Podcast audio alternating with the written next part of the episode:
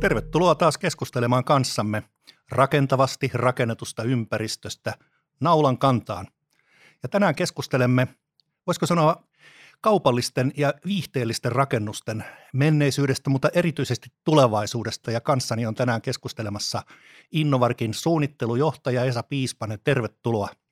Kiitoksia. Minun on varmaan ensin alkuun syytä esittäytyä. No, tämän sait ylipuhutuksi, ole hyvä. Olen ollut Innovarkissa kolme vuotta, mutta minulla on aiempi historia, joka on hyvin monipuolinen ja on johtanut tähän. Edellisessä työurassani oikeastaan tutustuin tähän liikerakentamiseen paremmin. Toimin muun muassa Iso-Kristiina kauppakeskuksen pääsuunnittelijana Lappeenrannassa. Tämä oli hyvin monipuolinen ja mielenkiintoinen laaja hanke – Lappeenrannan keskusta uusiutui sen hankkeen myötä. Siinä oli olemassa oleva vanha, vähän kulahtanut 80-luvun kauppakeskus, joka piti rakentaa uudelleen. Sanon näin, se ei ollut pelkkä peruskorjaus. Siellä muun muassa välipohjia pudotettiin ja rakennettiin ne toisiin korkeusasemiin.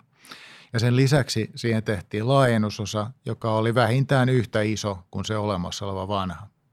Siihen laajennusosassa vielä kaiken lisäksi oli sitten erillishankkeena toisen arkkitehtitoimiston suunnittelema Lappeenrannan kaupungin teatteri.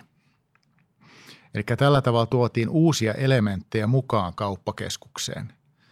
Kauppakeskuksen vieressä toimi hotelli Lappee, jonka tiloja laajennettiin myös kauppakeskuksen puolelle. Ja sitten tehtiin uusi kävelykansi rakennelma, jolla koko kaupunki kudos eheytettiin. Ja ehkä paras kiitos, mitä siitä hankkeesta tuli, oli paikallislehdessä toteamus siitä, että Lappeenranta on nyt saanut uuden olohuoneen. Että siitä on tullut semmoinen kaupungin kohtaamispaikka. Silloin mä koin onnistuneeni. Tämä on, voisiko sanoa, mulle on aina ollut tärkeää luoda sellaista arkkitehtuuria, joka ei vain vastaa kysymyksiin, vaan omalla tavallaan luo uutta. Me, me, mä on, aiempi työurani on ollut hotellisuunnittelija. Ehkä laajemminkin tämmöisen, me puhuttiin silloin hospitalitystä. Tässä on niin kuin – tämmöisten lomakohteiden suunnittelua. Kuulostaa vieraanvaraiselta suorastaan. Eikä se ole. Ja tässä käytiin myös semmoista niin kuin ehkä vähän arkkitehtilähtöisesti, mutta kuitenkin tavoittelimme tämmöistä niin kuin laajempaa ymmärrystä markkinointianalyysistä. Mikä, on, mikä tekee esimerkiksi jostakin paikasta mielenkiintoisen että se on matkailukohde, että sinne haluaa mennä. Niin, mikä tekee? No jos ei siellä ole sellaista valmiiksi, niin silloinhan se pitää sinne luoda. Ja, ja tämä oli sellainen, joka minua jotenkin puhutteli, että meidän pitää luoda sellaista arkkitehtuuria, joka houkuttelee luokseen. Eli jos ei siellä ole tapahtumaan, niin tehdään se. Luodaan sille puitteet. Tästä ehkä laajemminkin niin kun oli tämä omalta osaltaan rakentamassa sitä minun elämän filosofiani arkkitehtuurin suhteen, joka on, että me olemme osana näytelmässä. Eli elämä, mitä tuolla ulkona tapahtuu, on joka päivästä näytelmää. Ja arkkitehti on ikään kuin sen lavastaja. Mä oon mielelläni nähnyt, että hän ei ole pelkästään lavastaja. Hän voi myöskin jollakin tavalla olla mukana – käsikirjoittamassa ja ohjaamassakin sitä. Ainakin hänen täytyy tuntea ne alat, että hän pystyy lavastamaan sen tapahtuman oikein, luomaan houkuttelevaa arkkitehtuuria. Joo, siis täytyy sanoa, että itsekin näyttämötaiteessa mukana olleena, niin mä tunnistan nämä asiat ja ne viehättää kyllä todella kovin. Jos tästä vielä sitten lähtisi laajentamaan, niin todettiin, että esimerkiksi tämmöiseen kaupalliseen rakennukseen, niin sinne ei vaan tuoda lisää sitä vanhaa, vaan siellä, sinne tuodaan jotain ihan uutta funktiota. Onko tämä trendi ollut näkyvissä jo tässä vuosien mittaan? Niin, joo, joo, joo, totta kai. Eli siis ju, juuri se, että meidän pitää niin kuin tarkkailla näitä tämän, tämän tyyppisiä hankkeita, niin niitä ei ikään kuin projektinomaisesti tehdä alusta loppuun valmiiksi. Ne eivät koskaan valmistu, vaan ne elävät. Ja meidän pitää elää niiden rinnalla. Meidän pitää seurata ja oppia niistä ja olla valveutuneita ja myöskin koittaa aistia, mitä tulevaisuus tuo tullessaan, että ne ovat elinkelpoisia tulevaisuudessakin. Tässä niin kuin, mä on puhutellut myös sellaiset, voisiko sanoa arkkitehtuurifilosofiset ajatukset, jotka niin kuin myös puhuu, puhuu tästä samasta, niin kuin, miten arkkitehtuuri antaa elämän syntyä ympärilleen. Mikä, mikä meitä ihmisiä kiinnostaa rakennetussa ympäristössä, niin se on, ehkä tämä voi tulla meidän arkkitehdille vähän ikävänä iskuna, mutta se ei ehkä ole sittenkään se arkkitehtuuri, vaan se on se elämä, joka sen arkkitehtuurin ympärillä tapahtuu. Nimenomaan. Sen, äärellä. Kyllä, kyllä, kyllä. Alleviivaan ja allekirjoitan, koska tota niin, todellakin niin rakennushan on vaan se mahdollistaja ihmiselle, inhimilliselle, inhimilliselle toiminnalle. Se on se ikään kuin se puite, että mä tässä mielelläni aina ö, referoin arvostamaani vanhaa kaupunkisuunnittelugurua Jaan Geeliä, joka 80-luvulla tutki äh, Kööpenhaminan Strögetin äh, jal, äh, tämän kävelykadun äh, näyteikkunoita. Analysoi, että mitkä niistä ovat mielenkiintoisia vai mihin ihmiset pysähtyvät eniten. Ja ikään kuin verrokiksi oli sitten yhdeksi näyteikkunaksi valittu työmaa-aidassa oleva aukko, joka oli ylivoimaisesti suosituin. Me rakastamme nähdä, kun joku tekee jotain. Ja tämä oli niin kuin enemmän kuin tosi TVtä. Tämä oli tosi totta. Näin voidaan sanoa. Kyllä. No nythän me ollaan tässä jouduttu tämän vuoden aikana niin kokemaan tämmöinen pakko on paras muusa juttu vielä, eli toisin sanoen tämä korona epidemia niin on tuonut meille yllättäviä ja ehkä suuriakin asioita. Voidaanko nähdä jo tässä vaiheessa, että niillä voi olla kirittävä vaikutus ja ehkä pitkäaikainenkin vaikutus tämän tyyppisiin rakennuksiin? Mm, kyllä joo. Se, mitä nyt oikeastaan korona on äh, niin kuin tuonut esiin, on ollut itämässä pinnan alla jo koko niin kuin pidemmälläkin aikavälillä. Eli nyt liikerakentamisen suunnittelujohtajana tietysti niin kuin voisin olla ehkä huolissanikin siitä, että onko liikerakentaminen saavuttanut tiensä pään – mutta ei näin ole. Eli se, että vaikka ostaminen on yhä enemmän siirtynyt pois kivialasta verkkoon ja ehkä niin kuin tämän koronan myötä koki siinä jonkinnäköisen loikan ja paluuta vanhaan sellaisiin kuin me sen tunsimme ei varmasti ole. Mutta jälleen kerran se työmaa-aukko, työmaa-aidan aukko niin, ja se, että me haluamme nähdä, kun joku tekee jotain, niin tämä tarve tuskin täysin tyydyttyy verkkopalveluna. Ja meillä on kumminkin ikävä toistemme luo ja me haluamme nähdä, mitä ne muut puuhaa, ehkä osallistuakin. Ja tämä on näiden niin kuin kauppapaikkojen tulevaisuus on varmasti tässä. Eli siellä tulee olla – jotakin. niistä pitää luoda semmoisia paikkoja, että niiden kautta haluaa kulkea. Siellä voi sattumoisin nähdä jotakin jännittävää.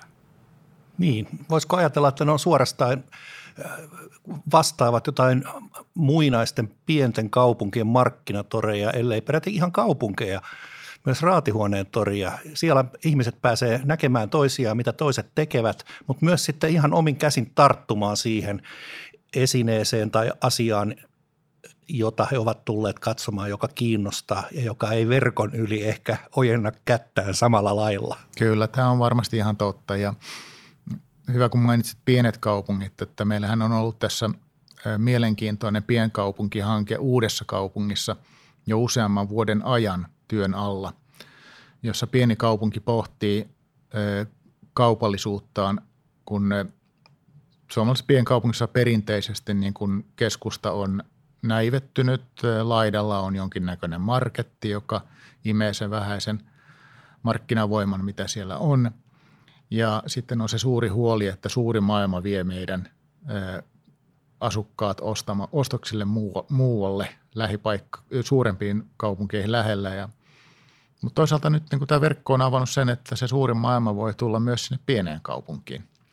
Aivan totta. Itse asiassa tästä tapaus uudesta kaupungista olisikin kiinnostava kuulla lisää. Miten tämä projekti ja prosessi on edennyt, ketkä siinä on ollut osallisia, ketkä on ollut merkittävimmät vaikuttajat asiaan, mitä oivalluksia on tullut tämän projektin myötä? Ja minkälaisia työskentely- ja yhteistoimintamenetelmiä siinä on käytetty? Joo, mä ehkä halusin rajata tämän keskustelun siinä osalta siihen, että miten mä itse näen niin kuin tämän uuden kaupungin, mä näen sen niin kuin jonkinlaisena kokeiluna, mikä meillä on ollut, ja mä näen niin kuin sen sovellettavuuden sitten tota, totta kai vastaaviin muihin pieniin kaupunkeihin, mutta myöskin niin kuin näihin Helsingin seudunkin tämmöisten niin kuin paikalliskeskusten näiden raideliikenteen solmukohtien elävöittämiseen. Tietysti nyt puhutaan pahimmillaan jopa jo Aleksanterin kadun ahdingosta Aivan, ja, totta, ja, ja, ja, ja, ja, ja pohtia, että voiko, voiko skaalata uuden kaupungin oppeja ihan tähänkin mittakaavaan. Ehkä. Mutta siis se, sehän vaatii monia osapuolia, että tämmöinen onnistuu. Ja uudessa kaupungissa onnistuttiin aika hyvin. Siellä tehtiin tämmöinen kokeilu, demokatu, yhdeksi kesäksi nyt sitten muutettiin vanhan pittoreskin puukaupungin Alisen katu muutaman korttelin osalta kävelykaduksi ja kalustettiin se kauniisti ja ennakkoluulot olivat suuria. Kauppiaat pelkäsivät, että kun autot kielletään, niin heidän viimeisetkin asiakkaat häviävät. Ja mitä vielä? Myynti lisääntyi 20 prosenttia. Se on aika paljon se. Tapahtuuko se ihan tosiaan tyylipuhtaasti kävelykaduksi muuttamisella vai oliko se mahdollisesti joku tämmöinen hybridi shared space-katu, jossa sallittiin pienimuotoinen kumipyöräliikennekin? Se ei ollut se tota, niin kuin ratkaiseva tekijä, että se kumipyöräliikenne on sieltä poissa tai paikalla. Joo. Ja tota, siis ratkaisevampaa se, että saadaan mahdollisimman moni osapuoli mukaan. Ja tässäkin niin uuden, uusi kaupunki itse, kaupunki oli hyvin aktiivinen ja kiinnostunut kehittämään monella tasolla. Eli tämä ei, tämä ei mitenkään puhtaasti niin kuin arkkitehtuuriongelma. Että tätä täytyy tehdä niin kuin, tässä värvättiin jopa somevaikuttajia ja, ja me pohdimme pitkälle siitä, että me voimmeko tehdä tästä pittoreskistä perinteisestä ostoskadusta jonkinnäköisen virtuaalisen kauppakeskuksen. Ja mitä se mahdollisesti sitten merkitsisikään ihmisille? No sen kaunis ajatus on tietysti se, että kaikki me emme ole niin sujuvia siellä internetissä. Emme me osaa ostaa sitä, mitä me oikeasti haluamme ja tarvitsemme. Me ehkä petymme siihen, mitä me olemme sieltä saaneet. Ja meillä voi olla semmoinen halu esimerkiksi käydä kokeilemassa, hypistelemässä sitä oikeaa tuotetta. No juuri Jos näin. ei edes juuri sitä tuotetta, jonka ei ole valita, mutta jonkun, joka on vaikkapa saman valmistajan tai vähintäänkin samankaltainen. Ja joku, joka ehkä valaa uskoa siihen, että tämä on hyvä ja on itsekin kokeillut ja ehkä on epäluulo sitten somevaikuttajaa kohtaan, joka eh, samaa tekee siellä netissä – ja muutenkin se niin kuin jatkuva ruudun tuijottaminen voi ihmisiä häiritä, että haluaa vain niin kuin päästä puhumaan jonkun ihmisen kanssa, ikään kuin digitalkkari, joka opastaa sinut matkalla. Aivan. Digitalkkari onkin hyvä, hmm. hyvä termi itse asiassa tässä tapauksessa ja itse asiassa tämä toimintahan on ollut ihmiselle aika tyypillistä muutama miljoona vuosi, että ei se varmaan tässä ole muutamassa kymmenes vuodessa mihinkä kadonnutkaan. Hmm. Ongelmallistaan tässä on se ansaintalogiikka. Eikä kauppiaathan aiheestakin ovat kiusaantuneet siitä, että ihmiset tulevat ja kokeilevat tuotteita heidän myymälässään ja sitten he menevät kotiin ja ostavat sen nettiostoksena edullisemmin jostakin muualta, kun olivat hyväksi siellä kaupassa havainneet. Kenties käyneet jopa pitkät keskustelut kauppiaan kanssa siitä tuotteesta ja sen ominaisuuksista. Onko tähän löytynyt vielä mitään viisasta kiveä? No tämä toimii joissakin tapauksissa. Esimerkiksi jos se, no voi vaikka kuvitella esimerkiksi keittiö. Joo. Keittiöt on sellainen tuote, joka on niin kuin ikään kuin pitää jotenkin rakentaa palveluna ja sitten se toimitetaan. Ja silloin tavallaan kun osallistuu jo tähän niin kuin opastettuun ostamiseen, niin, niin siitä ei oikeastaan enää voi livetä silloin niin kuin sen ohitse tekemään sitä ostosta. Mutta muissa tuotteissa tämä on paljon haastavampaa ja, ja tässähän niin kuin pohdittiin myös sitä, että, että jos niin kuin kaupunki näkee, että tämä on kaupungin niin kuin, ä,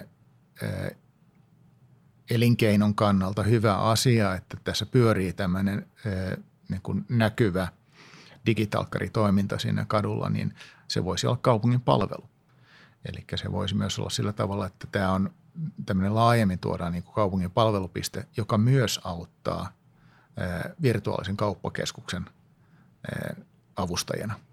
Eli tässä on nähtävissä selvästi, että julkiset palvelut ja sitten kaupalliset palvelut, niin niitä voisi jollakin lailla lähentää ja sulauttaakin ehkä osittain, jolloin kauppakeskus on myös kaupunkikeskus. Joo, tätähän on käynnissä ollut jo pidempään ja tämä oli ehkä jollakin tavalla vähän jopa sille mukavan utopistinen yritys nyt, kun vie, vie, viedä vielä se yksi askel pidemmälle. Et mehän ollaan oltu mukana esimerkiksi näissä hankkeissa, jossa tuodaan kaupungin palvelupisteitä kauppakeskuksen sisälle. Vastaavasti kauppakeskuksina on tullut myöskin oppilaitoksia – Siellähän voi olla vaikkapa tota, työväenopisto ja sen kurssitapahtumat. Ehkä se on, se on semmoinen niin luonteva kokoontumispaikka se kauppakeskus, niin se voi hakea tällä tavalla sitä uutta rooliaan. Ehkä siitä tehdään semmoinen, mielellään vielä, vielä jos tämä, tämä tapahtuma, esimerkiksi tämmöinen koulutustilaisuus on, on ulospäin näkyvä – niin silloinhan siitä syntyy myös juuri tämä, tämä, tämä reikä työmaa-aidassa ilmiö. Eli on hauska poiketa sen kautta ja katsoa, mitä hän ne siellä tekee. Joo, kyllä. Se on ihan totta. Mitähän muuta sitten seuraavaksi voisi näihin keskuksiin ympätä? Nyt aletaan puhua jo ihan selkeästi hybridirakentamisesta. No joo, voisi tietysti ehkä ensin aloittaa sillä, että katsoo, miten kauppakeskusten viimeaikainen muutoskehitys on matkannut. Eli sieltähän on niin tunnistettu selvästi tässä viime vuosina, miten muotiliikkeet ovat poistuneet ja tilalle on tullut paljon kahviloita ja ravintoloita, food court-tyyppisiä ja niin edelleen. Eli tämä prosessi on niin kuin ollut jo pitkään käynnissä. Ja nyt me niin kuin lähdetään miettimään, mikä on se tuleva – nämä tämmöiset monipuolisemmat, jossa niin äsken myöskin mainittiin tietysti nämä, nämä julkiset palvelut, niin. kuten juuri kaupungin palvelupisteet, kirjastot, oppilaitokset ja niin edelleen. Mutta asumistahan on myös ollut monien kauppakeskusten yhteydessä yleensä näiden suurempien, jotka, jotka on hyvien niin kuin, liikennesolmukohtien paikalla, niin kuin vaikka nyt Kamppi ja Iso-Omena. Ja tästähän on, on monta synergistä hyötyä, eli kauppakeskushan saa asukkaista asiakkaita. Ja asuminen on, on tullut itsellenikin sille pitkästä pitkästä aikaa mielenkiintoiseksi arkkitehtooniselta kannalta. Tietysti hotellisuunnittelijana niin ää, hotellit on tuttuja ja nyt mä huomaan, että syntyy uusi genre asumisen ja hotelliasumisen välimaastoon. Ja työnteon. Kyllä, se on totta. Hotellithan on nyt keksineet tässä koronan aikaan, että he voivat tarjota tilansa tämmöiseksi työskentelytiloiksi myös. Ja on jopa nykyään syntynyt semmoinen rakenne, eh, semmoinenkin ratkaisu, jossa eh, hotelli toimii päiväsaikaan eh, toimistona. Ylipäänsä se, että etsitään niin kuin ollaan kiinnostuneita, miten nyky- ja tuleva ihminen haluaa asua. Mä näkisin niin, että me suunnittelijatkin aiemmin ajattelimme, että se kauppakeskuksen yhteydessä asuva on ikääntynyt, liikuntarajoitteinen ja niin edelleen. Sen takia haluaa asua siinä kauppakeskuksessa. Siinä on hyvät palvelut ja näin edelleen. Siinä on helppo mennä huonollakin säällä. Mutta nythän me nähdään tietysti myös, että nuoria yksin asuvia, he voivat olla hyvinkin liikkuvia asumisessaan, niin kuin, niin kuin työn, työn tekemisen, ikään kuin näitä uusia toimistonomadeja, jotka hakee – erilaisia kahviloita ja coworking-tiloja ja muuta, jossa istutaan. Ja samalla tavalla niin kuin heillä voi olla ikään kuin työkeikkaa jollakin alueella, mielelläänkin kokeilevat asumista siellä ja täällä ja sellaista asumista, johon sisältyy huomattava palvelutaso. Eli siinä on silloin käytettävissä yhteisiä vaikka liikuntatiloja, saunatiloja, on aulapalvelu, joka ottaa vastaan sun nettitilaukset mihin aikaan vuorokausista tahansa, kun sä nyt ole itse paikalla. Eikä, eikä kaikki nämä, nämä palvelut pystyy helposti niin kuin löytymään silloin tämmöisestä hybridikohteesta. Ja, ja tota, niitä pystytään myös – luomaan sillä tavalla, että ne eivät ole tarkoitettu pelkästään niille, jotka siinä asuvat. Eikä tämä tämmöinen niin kuin tavallaan avoimuus siinä toiminnassa. Eikä jos siinä on, on rakennus, jonka pääkäyttötarkoituksena voi vaikka olla majoittaa ihmisiä, jotka tulevat tekemään työ, työsuoritteensa, joka kestää ehkä viikkoja, kuukausia sillä alueella. Että heille, heille tarjotaan kuntosali tai heille tarjotaan kahvila siinä, niin – nykyään kyllä ymmärretään, että sen kuntosalin ja kahvilan kannattaa ehkä palvella muitakin ohikulkevia asiakkaita kuin niitä, jotka siinä vain asuvat. Aivan totta.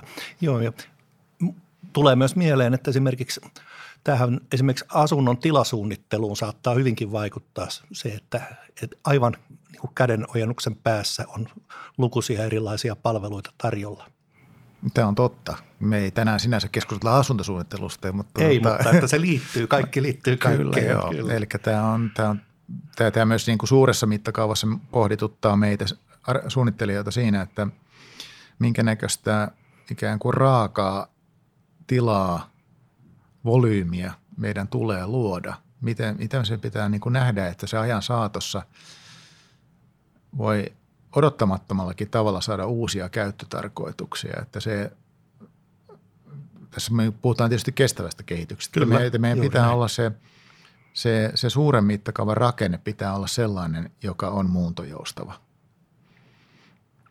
Sen, Kyllä. sen pitää pystyä tulemaan vastaan sitten, kun käyttötarkoitus muuttuu. Joo. Jos me tehdään liian ahtaasti johonkin yhteen muottiin olevaa rakentamista, niin se, se on sitten hankalaa. Joo.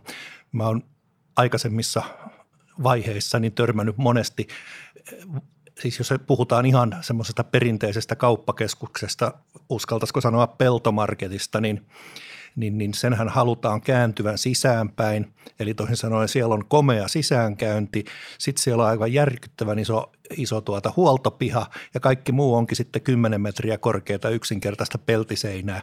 Se ei ole välttämättä kauhean kiva – kaupunkiympäristössä, mutta voisiko ajatella, että just tämmöisen monipuolisen toiminnan, ulospäinkin katsovan toiminnan, asumisen, palveluiden linkittäminen perinteiseen kauppakeskukseen, niin voisi tarjota myös mahdollisuuksia siihen, että, että tämmöinen kaupu, kaupallinen ja kaupungillinen keskus niin näyttäisi sympaattiselta myös ulospäin. Joo, kyllä. Ja tota, tässä varmasti mm, peltomarketti ehkä ei oikein tätä päivää ole, mutta meillä on kuitenkin näitä tämmöisiä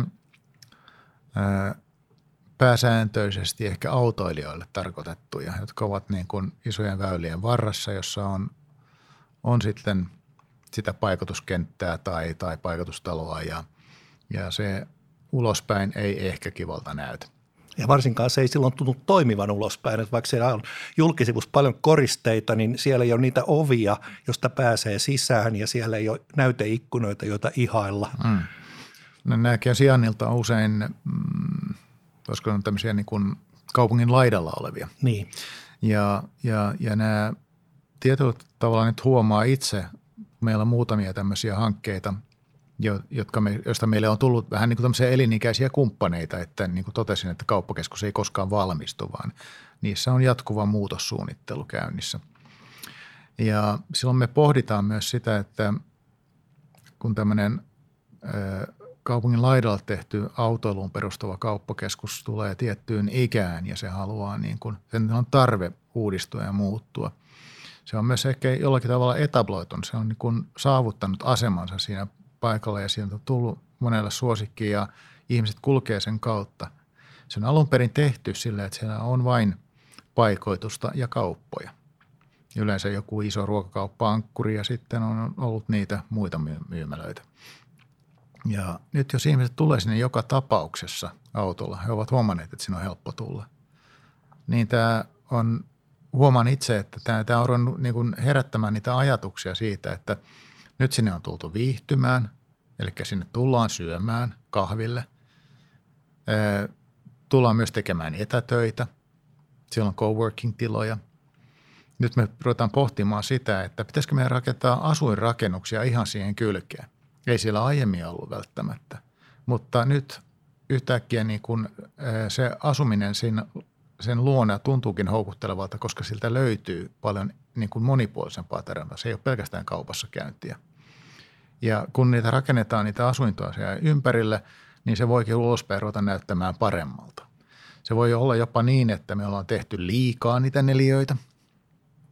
Ja me voidaan nyt pohtimaan, miten niitä takaneliöitä ikään kuin käytetään. Ehkä me rakennetaan sen kylkeen sitten suoraan uusi asuinrakennus. Jopa voi olla, että puretaan osa ja rakennetaan tilalle asuntoja, jolloin se ulospäin näyttää paljon paremmalta.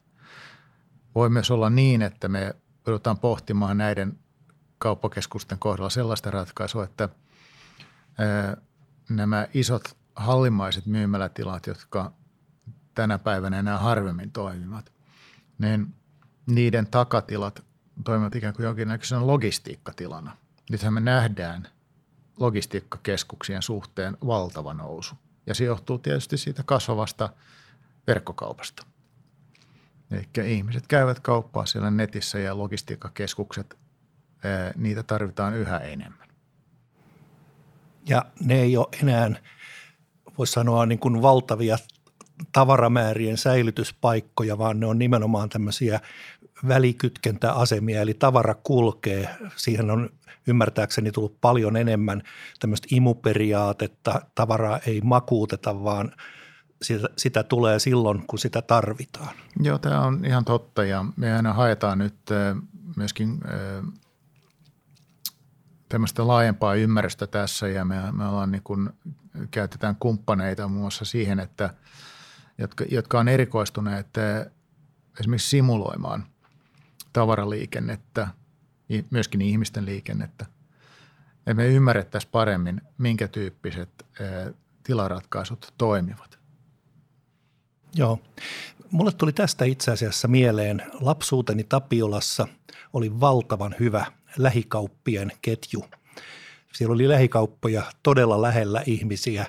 No sitten niitä rupesi vähitellen harvenemaan ja, ja ne muuttu lastentarhoiksi ja, ja toimistotiloiksi ja näin poispäin. Ja mä oon jäänyt kaipaamaan sellaista, että lähellä tällaisessa niin puistomaisemmassa ympäristössä olisi myös liikkeitä. Voisiko jollakin lailla logistiikkaakin kehittää sillä lailla, että, että olisi pienempiä kioskeja, joihin voisi tilata tavaraa ja sitä olisi helppo saada – Tämä on yksi semmoinen iso kysymys. Kyllä voi. Kovasti mietin. Mun on pakko mainita tässä se, että vietän suuren osan ajastani Virossa. Ja on siellä no kesämökki on vaatimattomasti sanottu. Mä, mä olen siellä Airbnb-isäntänä itsekin, no niin. itsekin tälle niin kuin olen majoitusbisneksessä mukana, että tiedän niin kuin senkin puolen tästä. Hyvä, että kokemusta on. Mutta Virossa ollaan hyvin ennakkoluulottomia ottamaan uutta tekniikkaa käyttöön. Ja siellä on esimerkiksi nyt ideoitu tämmöinen maaseudun asukkaille, että mikä on heille se niin kuin kohtaamispaikka. No sehän on bussipysäkki. Virossa ei ole ehkä autoistuminen sittenkään vielä samalla tasolla kuin Suomessa ja, ja siellä tosiaan tämä julkinen liikenne on aika elävää ja siinä on nyt tehty uusia, uusi bussipysäkki-idea, joka on ehkä voisi niin kuin rinnastaa tähän keskusteluun, joka Helsingissä käytiin, jossa nimeltä mainitsematon firma keksi idean, että me voimme rakentaa teille ilmaiseksi bussipysäkkejä. Me ainoastaan laitamme siihen oman mainoskyltin. Ja ihmiset oli iloissaan, kun niissä oli valot ja ne oli siistejä. Ja... No nyt on sama, sama keksitty, että sen mainostaulun siellä, siinä voikin olla äh, pakettiautomaatti, koska se on se sama bussi, joka tuo sen paketin sinne maaseudulle. Niin näin, näin tästä on niin kuin tullut vähän niin kuin tämmöinen lähikioski sitten siitä bussipysäkistä. Kyllä tämä ajatus on mahdollista. Ehkä me seuraavaksi puhutaan sitten tästä vastaavasta toiminnasta ja vaikkapa jäätelöauton yhdistämisestä. Aivan oikein. Hyvä. Joo, kyllähän se tietysti on niin, että tuota, kaikille näille toiminnoille, ideoille ja toivomuksille, niin pitää aina sitten löytyä se tota niin, oikea eurojen kulku, eli että se toimii ihan niin kuin oikeasti. Mitä muuta meidän pitäisi oivaltaa, jos ajatellaan, yritetään katsoa sinne kristallipalloon ja lähitulevaisuuteen tai jopa kauempaankin, että me voitaisiin kehittää näitä kaupallisia ja kaupungillisia kohtaamispisteitä?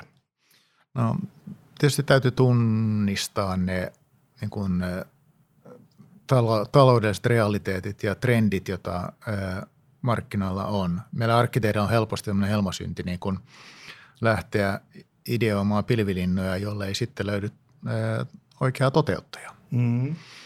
Ja tällä hetkellähän niin kuin yksi näkyvä trendi myös, jonka tämä korona toi erittäin niin kuin kirkkaasti esiin, on ruokakaupan nousu.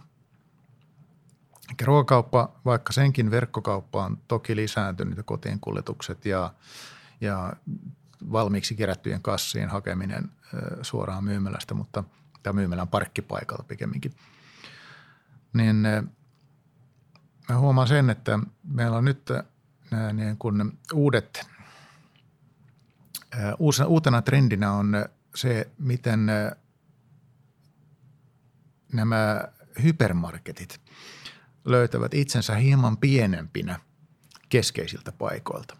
Eli juuri tämä peltomarketin aika on ilmeisesti vähän niin kuin ulkona ja ää, halutaan tuoda se hypermarketkin aivan tänne keskeiseen paikkaan. Ja vaikka tämä voi tuntua niin kuin tietyllä tavalla jopa järkyttävältä ajatukselta, että se ui sinne keskeiselle paikalle, niin tähän meille on haaste. Ja mä, mä oon niin kuin suurella intohimolla ottanut sen vastaan ja koettanut keksiä uusia oivaltavia keinoja, millä tavalla tämmöinen iso yksikkö voidaan tuoda tämmöisen niin kuin liikenteellisen solmukohdan kauppakeskukseen sisälle sillä tavalla, että se on kuitenkin siitä lähietäisyydeltä taputeltavan pieni. Joo, mielenkiintoinen juttu. Tästä mielellään kuulee myöhemmin lisää. Arvaappa mitä – Mä esitän nyt tänne loppupuolelle kysymyksen, joka mun olisi pitänyt esittää ihan alkuun. No näin meille aina käy. Ketä halusit äskeisissä puheenvuoroissa erityisesti puhutella? Mitä kohderyhmää?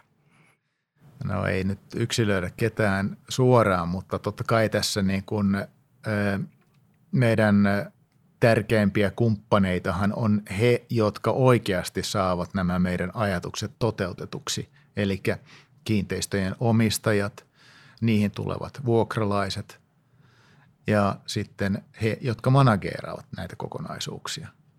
Eli kaikkia näitähän me kuuntelemme korvat höröllä ja seuraamme, mitä, mi, mi, mi, millaisia ajatuksia ja liikkeitä heillä on. Yksi asiakas mulla aikanaan sanoi, että, että kyllähän te arkkitehdit haluatte kaiken näköistä piirellä, mutta eikö se on niin paljon kivempi piirtää jotakin, joka kanssa toteutetaan? Naulan kantaan. Kiitos Esa Piispanen.